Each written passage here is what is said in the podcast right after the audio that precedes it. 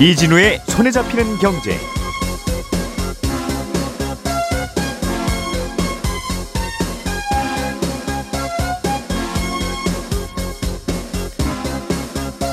안녕하십니까 이진우입니다. 우리나라에서는 맥주에 세금을 매기는 기준이 이 맥주의 용량입니다. 그러니까 비싼 맥주든 싼 맥주든 맥주 한 잔에 붙는 세금은 같은 거죠. 그런데 맥주 한 잔에 세금이 얼마 이런 식으로 세금을 붙이게 되면 물가가 아무리 올라도 내는 세금은 영원히 한 잔에 얼마 이렇게 똑같기 때문에 예, 물가에 연동해서 매년 세금을 더 걷거나 덜 걷거나 하는 식으로 바꾸고 있는데요. 정부가 매년 이렇게 세금을 바꾸는 것이 예, 피곤했는지 이런 방식의 변화를 주려고 한다는 소식이 있습니다. 오늘 먼저 이 소식 좀 들어보겠고요. 요즘 우리를 놀라게 하는 챗 GPT라고 하는 AI는 생성형 AI라고 분류되는데 생성형 AI 시장이 커지면서 최근에 주목을 받는 게 HBM이라는 반도체라고 합니다. 이걸 두고 삼성전자와 SK 하이닉스 사이에도 경쟁이 붙었다는데 HBM 반도체라는 건 뭔지 오늘 또 자세하게 배워보겠습니다. 7월 17일 월요일 손에 잡히는 경제 바로 시작합니다.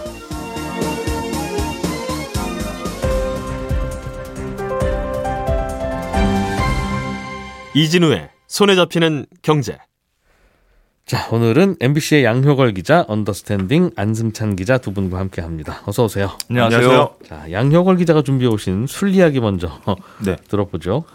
지금은 맥주와 막걸리가 종량제라고 해서 어, 한 잔에 얼마 또는 1리터에 얼마 이렇게 세금이 딱 정해져 있는데 무슨 네. 맥주든 네, 가격이 얼마든 관계없이 맞습니다. 그런데 이걸 정부가 세금 붙이는 방식을 좀 바꾸기로 했습니까? 네, 일단 종량세를 기본으로 하고요. 현재 맥주와 막걸리는 매년 소비자 물가 상승률하고 연동해서 세금이 오르는 물가 연동제 방식을 취하고 있거든요. 네. 아, 정부가 이달 말에 세법 개정안을 발표하는데 여기에 이 종량세 물가 연동제를 폐지하는 주세법 개정을 추진하기로 했습니다. 아, 최근 정부가 라면이나 밀가루 이렇게 가공식품들에서 가격 인하 압박을 넣고 있고 실제로 업체들이 출고 가격을 낮추기도 했는데 아, 그간 물가 상승률에 따라서 주세가 오르고 이걸 이유로 업체들이 가격을 올리는 구조 이 자체를 좀 바꿔보겠다는 그런 시도입니다. 업체들 보고는 가격을 좀 낮추라라고 하는데 네. 정부는 그럼 주세 왜 올렸어요라고 하면 아이 그건 물가가 올라서 세금도 같이 올린 거 아닙니까라고 네. 하면 그럼 물가 올렸을 때 밀가루 올리는 건 안 되고 네. 세금 올리는 건 됩니까?라고 물을 때 정부가 할 말이, 할 말이 없죠. 없어지는 거죠. 음. 네. 그런데 왜 맥주와 막걸리만 이 세금을 손대요? 뭐 양주, 소주 이런 거는 괜찮습니까? 일단 세금 매기는 방식이 좀 다르기 때문인데요. 예. 그러니까 술에 붙는 세금은 술 가격에 따라 매기는 종가세, 그다음에 알코올 도수와 용량에 따라 매기는 종량세로 나뉘는 건 잘 아실 텐데요. 간략하게 말씀드리면 어, 7, 80년만 해도 뭐 술은 이제 사치품이나 아니면 좀 억제를 해야 되는 수요로 인식을 했기 때문에 음. 1968년 이후로 약 50년간 거의 모든 술에 종가세를 유지를 해왔습니다. 그 종가세면 가격을 추종하는 네, 맞습니다. 가격에 따라서 세금이 붙는. 네, 가격 올라가면 세금도 따라 그러니까. 예를 들면 술값의 30%는 세금 뭐 이런 식으로. 네, 맞습니다. 음. 그래서 특히 이제 도수가 높은 양주 등 비싼 술에는 높은 세금을 세율을 이제 매겼던 건데요. 예. 아 그런데 이제 조금 변화가 생겼던 게 2010년에 수입 맥주가 본격적으로 이제 들어오기 시작하면서 네 캔에 만 원 이 마케팅에 국산 맥주 업계가 고전을 했습니다. 그래서 음. 아 이게 뭐 논란을 거쳐서 2020년에는 야 맥주와 막걸리에는 종량세를 도입하자 이렇게 이제 바뀌었거든요. 음. 왜냐하면 수입 맥주는 수입 신고가와 관세만 포함된 가격을 기준으로 매기니까 음. 마진의 유통비용까지 모두 합쳐서 세금을 매기던 국산 업체들의 역차별 이것 때문에 국산 맥주 다 죽는다. 아, 이런 볼멘 소리가 나오면서 이걸 해소하기 위해서 그러니까 수입 바뀌었습니다. 맥주에는 수입가 신고가에 세금이 붙는데 네, 수입 신고가에는 마케팅 비용이 안 붙지 않냐라는 네, 거죠. 네, 근데 그건 매번 드리는 말씀이지만 네, 예를 들면 칼스버그 맥주가 수입돼 오는데 네, 그럼 이미 칼스버그 본사가 거기에 마케팅 비용 다 넣은 거잖아요. 그렇죠. 우리 네. 우리나라 국민들이 칼스버그 코리아의 마케팅 덕분에 칼스버그를 알게 된 게 아니지 않습니까? 그건 맞습니다. 근데 음. 일단 어 이게 이제 수입차랑 이제 국산차 논란에서도 똑같이 이제 적용이, 되. 예, 적용이 예. 됩니다. 그래서 음. 어, 역차별이다. 네, 국산 맥주 보호하는 나라도 많은데 우리는 너무 어, 등한시한다 해서 그때 여론에 이제 못 이겨서 2020년에는 이걸 예. 바꿉니다. 예. 아, 그래서 우리가 이제 어, 편의점에서 뭐 500ml짜리 어, 맥주 사면은 주세가 지금 한 440원 정도 붙거든요. 이거는 한 잔에 얼마, 500ml 얼마 이렇게 정해 놓은 맞습니다. 세금 때문에 그런 거죠. 네, 이 종량세로 바뀌면서 동일 용량이면 세금이 음. 이제 같게 붙는 겁니다. 네. 게다가 만약에 종가세를 맥주를 유지를 하면 고급화해서 좋은 술 만들수록 세금 더 내야 되니까 음. 이 국산 맥주 맛없다라는 그때 얘기가 나오면서 아 다 이런 것 때문에 세금에 막혀서 품질이 낮은 상태로 유지된다. 그래서 이거 좀 음. 바꿔야 된다 이러면서 바꿨죠. 근데 네. 이 종량세, 그러니까 용량의 세금을 매기는 걸로 하면 어, 앞서 말씀하신 것처럼 거의 그대로 세금이 고정되기 때문에 음. 아, 맥주랑 막걸리만 있냐 술이 다른 술들은 원재료값 올라서 가격 올라가면 세금 올라가는데 이것도 역차별이다. 또 이렇게 나온 거죠. 음. 그래서 예. 도입한 게 오케이 그러면 물가 상승률 연동제를 하겠다. 그래서 소비자 물가 상승률에 비례해서 세금을 올려서 매기겠다 이렇게 음. 나온 겁니다. 한 잔에 100원씩 시- 세금 붙던 게 소비자 물가가 1년 사이에 5% 올랐으면 네, 그 이듬해는 자동적으로 한 잔에 105원 네, 이런 식으로 세금을 올리겠다는 맞습니다. 거였다는 거죠. 네. 어, 어, 맥주 막걸리는. 네, 그런데 그렇게 하니까 매번 정부가 주세 올렸다. 물가 올라서 힘든데 네. 이런 비난을 매번 받으니까 네. 어, 그냥 그러지 말고 또 제대로 한번 바꿔보자는 건가 봐요. 맞습니다. 이게 음. 문제가 매년 물가가 가파르게 오르면서 생겨, 생겨났거든요. 그러니까 물가가 오르니까 세금이 기존에 정해진 산식에 따라서 기계적으로 오르고 주류 예. 가격도 따라서 오르게 되는 구조가 이제 정착이 된 건데 이 정부 측 주장은 뭐냐면 세금은 10원 올랐는데 업체들이 아, 주세 올랐네 하면서 출고 가격 또는 소비자 가격을 100원에서 200원씩 올린다는 겁니다. 예. 그러니까 주류 출고 가격이 오르면 실제 음식점 등에서는 더 큰 단위로 오르기 때문에 이 불합리한 가격 인상이 계속 된다는 거고요.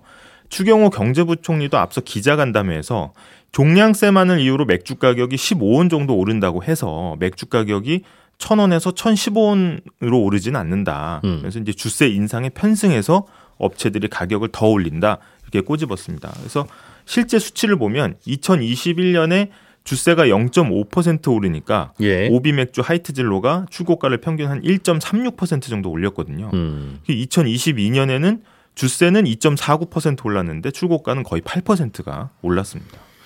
이걸 세금 제도를 바꾼다고 해도 네. 그럼 또 업체가 그만큼 올리면 세금도 따라 올라가는 거잖아요. 맞습니다. 그러니 이렇게 하나 저렇게 하나 마찬가지인데 네. 업체들 반응은 어떻습니까? 업체들도 할 말은 있습니다. 이 수입 음. 맥주는 이달 1일부터 편의점에서 팔리는 수입 캔 맥주 묶음 가격을 예. 11,000원에서 12,000원으로 올렸거든요. 음. 9% 넘게 인상을 한 건데 수입 맥주는 정부가 함부로 가격 통제했다가는 이게 통상 문제로도 또 번질 수가 있기 때문에 예. 이거는 가만히 두는데 국내 업체들만 가격 압박을 받고 가격을 못 올린다 이렇게 음. 이야기를 하고 있습니다. 예. 특히 맥주값은 이제 국제 보리값 시세가 매년 한 3, 40% 가량 올라서 인상 요인이 확실히 있는데 가격은 위로 사실상 막혀 있고 세금만 오르니까 이 중간에서 마진이 준, 준다 이렇게 지금 이야기하고 있고요.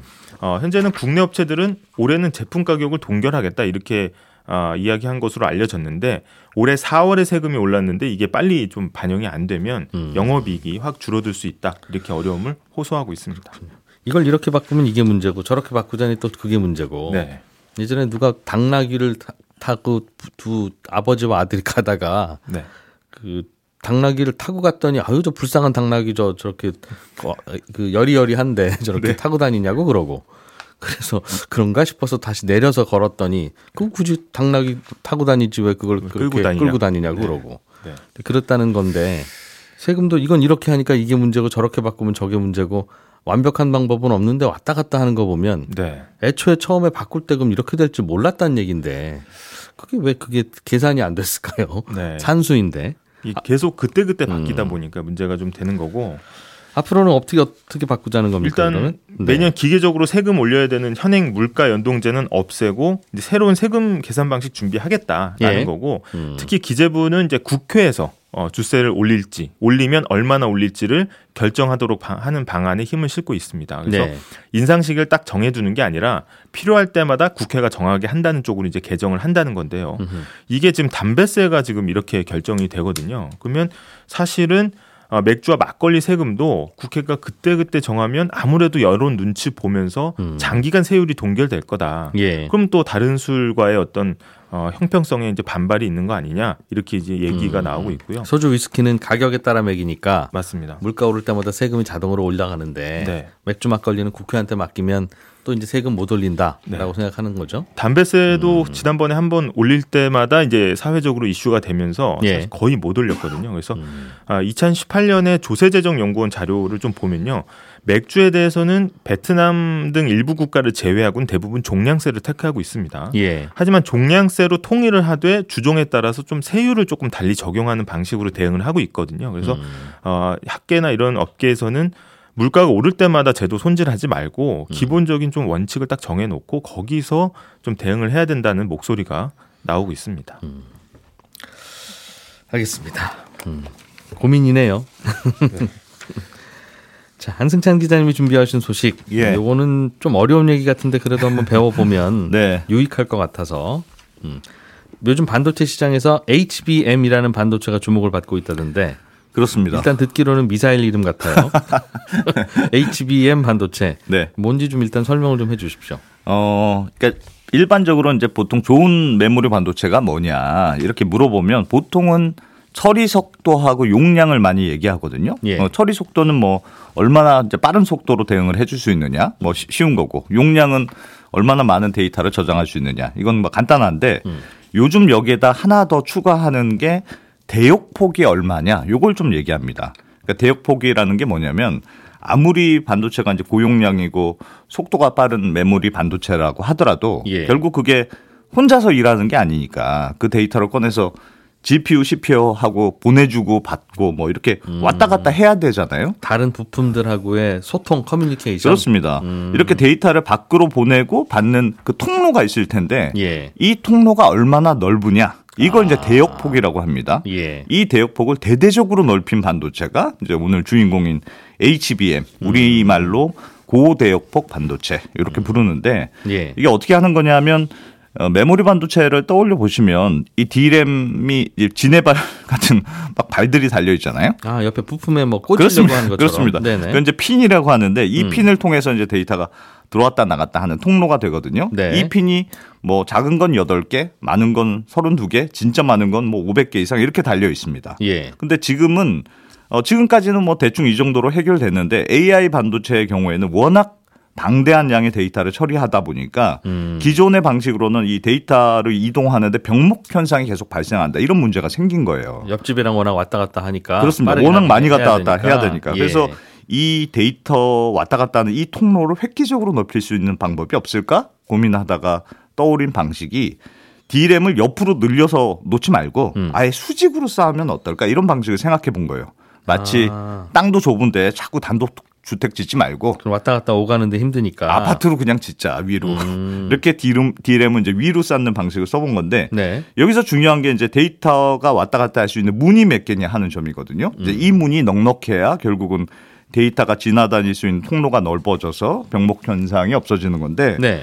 어, H 죄송합니다. HBM은 어떤 식으로 하냐면 아파트 형식이라고 말씀드렸잖아요. 음. D램을 위로 쌓은 다음에 D램끼리 위로 와- 아래로 왔다 갔다 음. 하는 수직 엘리베이터를 아주 많이 만드는 겁니다. 아하. 이렇게 하면 드나들 수 있는 문이 굉장히 많이 만들 수 있거든요. 예. 생각해 보시면 기존의 단독 주택은 결국 문이 옆으로만 나 있을 수밖에 없잖아요. 그렇죠. 위는 예. 하늘이고 밑은 음. 땅이니까 막혀 있으니까. 그래서 앞문, 옆문, 뒷문 뭐 이렇게밖에 못 만드는데 음. 수직으로 쌓아놓고 연결하게 되면 넓은 면에다가 이제 점을 찍고 거기를 뚫어서 위아래만 연결하면 문이 하나씩 생깁니다. 그래서 음. 이론적으로는 굉장히 많은 엘리베이터를 만들 수가 있거든요. 그래서 옆 에 반도체와 소통을 잘하는 반도체가 만들어진다. 그렇습니다. 그래서 예. SK 하이닉스가 최근에 개발한 HBM의 경우에는 D램을 12개를 쌓아요. 음. 그 사이를 왔다 갔다 하는 엘리베이터를 1024개를 만들거든요. 음. 그러니까 엘리베이터 1000개가 있는 아파트가 생겼다 이렇게 생각해 보시면 예.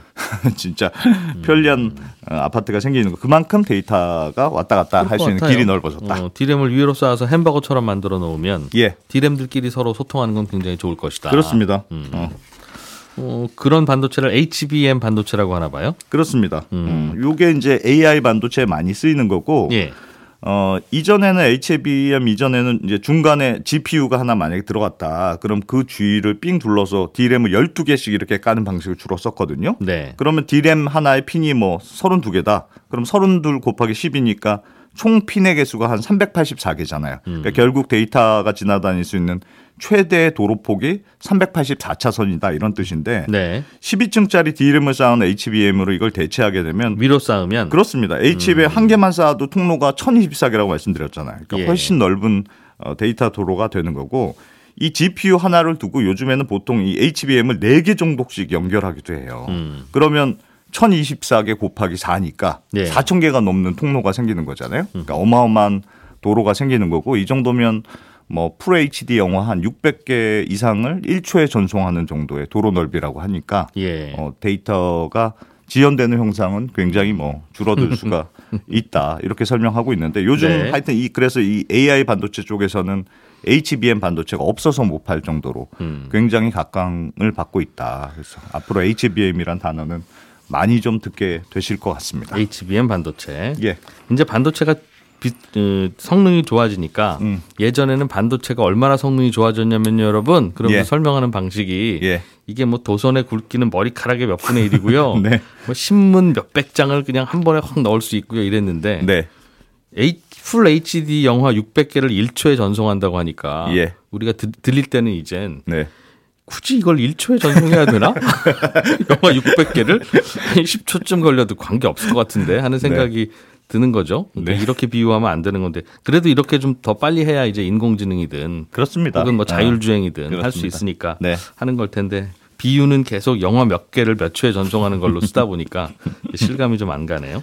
예. 가격이 비쌉니까 이 HBM은 이거 다 장점만 설명하셨는데 가격이 비싸죠. 예. 어, 일반 D램보다 한 보통 5배에서 10배 정도 비싼 걸로 알려져 있거든요. 어, 그래서 실제 판매량으로 보면 한 전체 한1% 비중 정도밖에 안 되는데 예. 매출액으로 따지면 이게 한 10% 가까이 될 정도로 굉장히 음. 비쌉니다. 그래서 어, 반도체 회사 입장에서 이익률도 매우 높은 걸로 알려져 있고 이게 아직 굉장히 초기 시장이어서 인공지능 개발하는 업체들이 비싸도 사가나 봐요. 그렇습니다. 음. 어, 그래서 지금 뭐 AR 반도체 수요가 많아지면서 앞으로 HBM은 뭐 늘어날 수밖에 없다 이런 식으로 예상은 많이 되고 있고 지금 전체 세계 시장 규모가 20억 달러 한 2조 원, 2조 5천억 원쯤 되는데 네. 뭐 금세 몇 배씩 늘어날 것으로 예상이 되고요.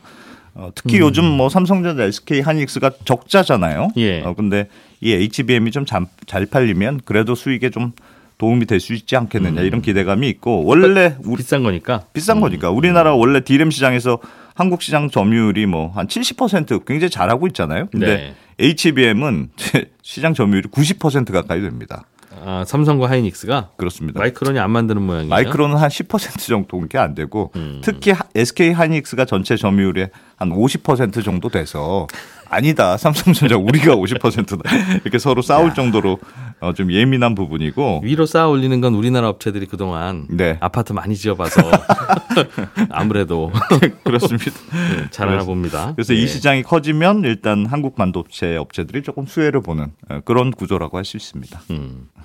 뭐 그러면 기술적인 난이도는 좀 있겠죠. 그래도 어려우니까 그동안 아니, 이렇게 못했을 거 아니겠습니까? 이게 이제 가장 어려운 점이 위로 쌓다 보니까 반도체를 이렇게 붙여서 쌓아야 되잖아요. 그래서 발열 문제를 어떻게 해결하느냐 이게 가장 큰 어려움이라고 하거든요. 음. 예. 그래서 이게 조금만 잘못되면 막 뜨거워져가지고 휘어지고 뭐 아. 이런 문제가 있다고 하는데 열도 전달돼 버리니까. 그렇습니다. 그래서 반도체 요 사이사이에 쌓을 때 사이사이 이 발열 문제를 해결하기 위해서 뭐 필름을 까는 회사도 있고 야. 요 발열을 막아주는 고순대 액- 액체를 중간중간에 넣는 방식을 쓰기도 하고 한다고 하는데 아무튼 음. 이런 쪽 분야가 좀 더 연구가 필요하다고 하고 예. 결국 이게 다 패키징과 가- 관련된 기술이거든요. 요즘은 이 패키징 기술이 정말 많이 중요해졌습니다. 왜냐하면 이미 이제 몇 나노 몇 나노 이렇게 미세하게 회로를 그리는 공정은 거의 이제 최대치에 가까워졌다 이런 평가 가 많거든요. 반도체들끼리 연결하는 걸 패키징이라고 해요. 그렇습니다.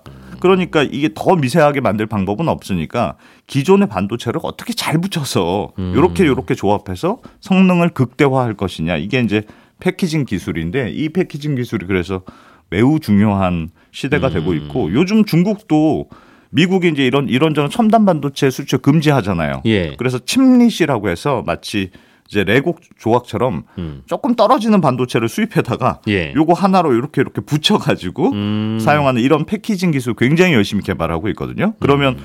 조금 볼품은 없고 부피는 좀 커지더라도 어쨌든 기능 자체는 문제 없이 쓸수 음. 있으니까. 좋아지니까. 음. 예, 그래서 미국의 첨단 반도체 수출을 금지하더라도 뭐 조금 타격을 피해갈 수 있는 방법이 되는 건데 앞으로 이 패키징 기술을 어떻게 쓰느냐 이거에 예. 따라서 어, 반도체 시장의 패권이 좀 달라질 수 있다 그런 분석도 있습니다. 위로 쌓아 올리는 적층형 디램 이걸 HBM 예, high bandwidth memory 그렇습니다. 알겠습니다. 양, 안승찬 기자, 양형월 기자 두 분 수고 많으셨고요. 저희는 광고 잠깐 듣고 친절한 경제로 이어갑니다.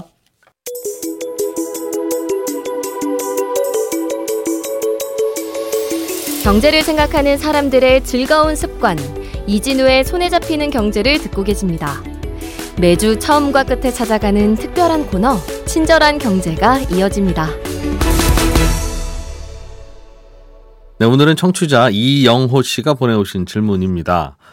우리나라가 요즘 무역 적자를 기록하고 있어서 걱정이라던데 다른 뉴스를 또 보니까 미국은 매년 무역 적자가 사상 최대 기록을 경신하고 있다고 하더라. 왜 똑같은 무역 적자인데 우리나라만 걱정이 태산이고 미국은 별 걱정을 안 합니까? 미국은 무슨 다른 대책이 있는 건가요?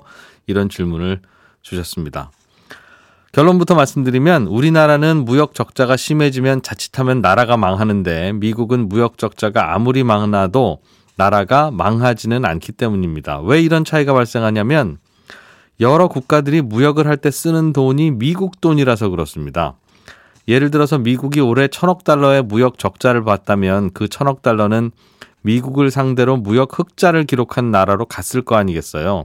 그런데 그 나라는 그 천억 달러로 뭘 하겠습니까? 결국은 그 돈을 안 쓰고 아껴두더라도 그 돈이 미국 달러니까 그 돈을 미국 은행에 예금하든가 미국 국채를 사든가 미국 주식을 사든가 해야지 다른 방법이 없거든요. 그래서 미국은 아무리 큰 폭의 무역 적자를 보더라도 그 적자 규모만큼의 돈이 다시 미국 은행 예금이나 미국 국채 매입금이나 미국 주식 투자금으로 돌아옵니다. 그 돈은 어차피 미국 돈인데 그 돈이 달이나 화성으로 갈 수 없다면 결국은 미국으로 가기 때문입니다. 이걸 조금 어려운 말로 하면 무역 수지는 적자가 돼도 자본 수지가 흑자가 되기 때문에 괜찮다 하고 설명하는데요.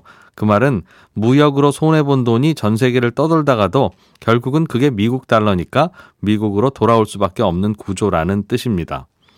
쉽게 말하면 우리나라 대한민국은 무역으로 적자를 보면 그만큼 외국에서 돈을 꿔와서 메워야 되고 돈을 안 꿔주면 부도가 나는 건데 미국은 굳이 돈을 꿔달라고 하지 않아도 전 세계 국가들이 남는 돈을 알아서 미국으로 예금하러 오기 때문에 그래도 세상에서는 미국이 제일 믿을 만한 나라니까요. 그래서 미국은 무역 적자를 아무리 많이 봐도 돈이 부족해져서 나라가 부도나는 일은 없는 유일한 나라입니다. 질문 보내주신 이영호 씨께는 저희가 소정의 선물 보내드리겠습니다. 예, 저는 내일 아침 8시 30분에 다시 찾아오겠습니다. 이진우였고요. 함께 해 주신 여러분 고맙습니다.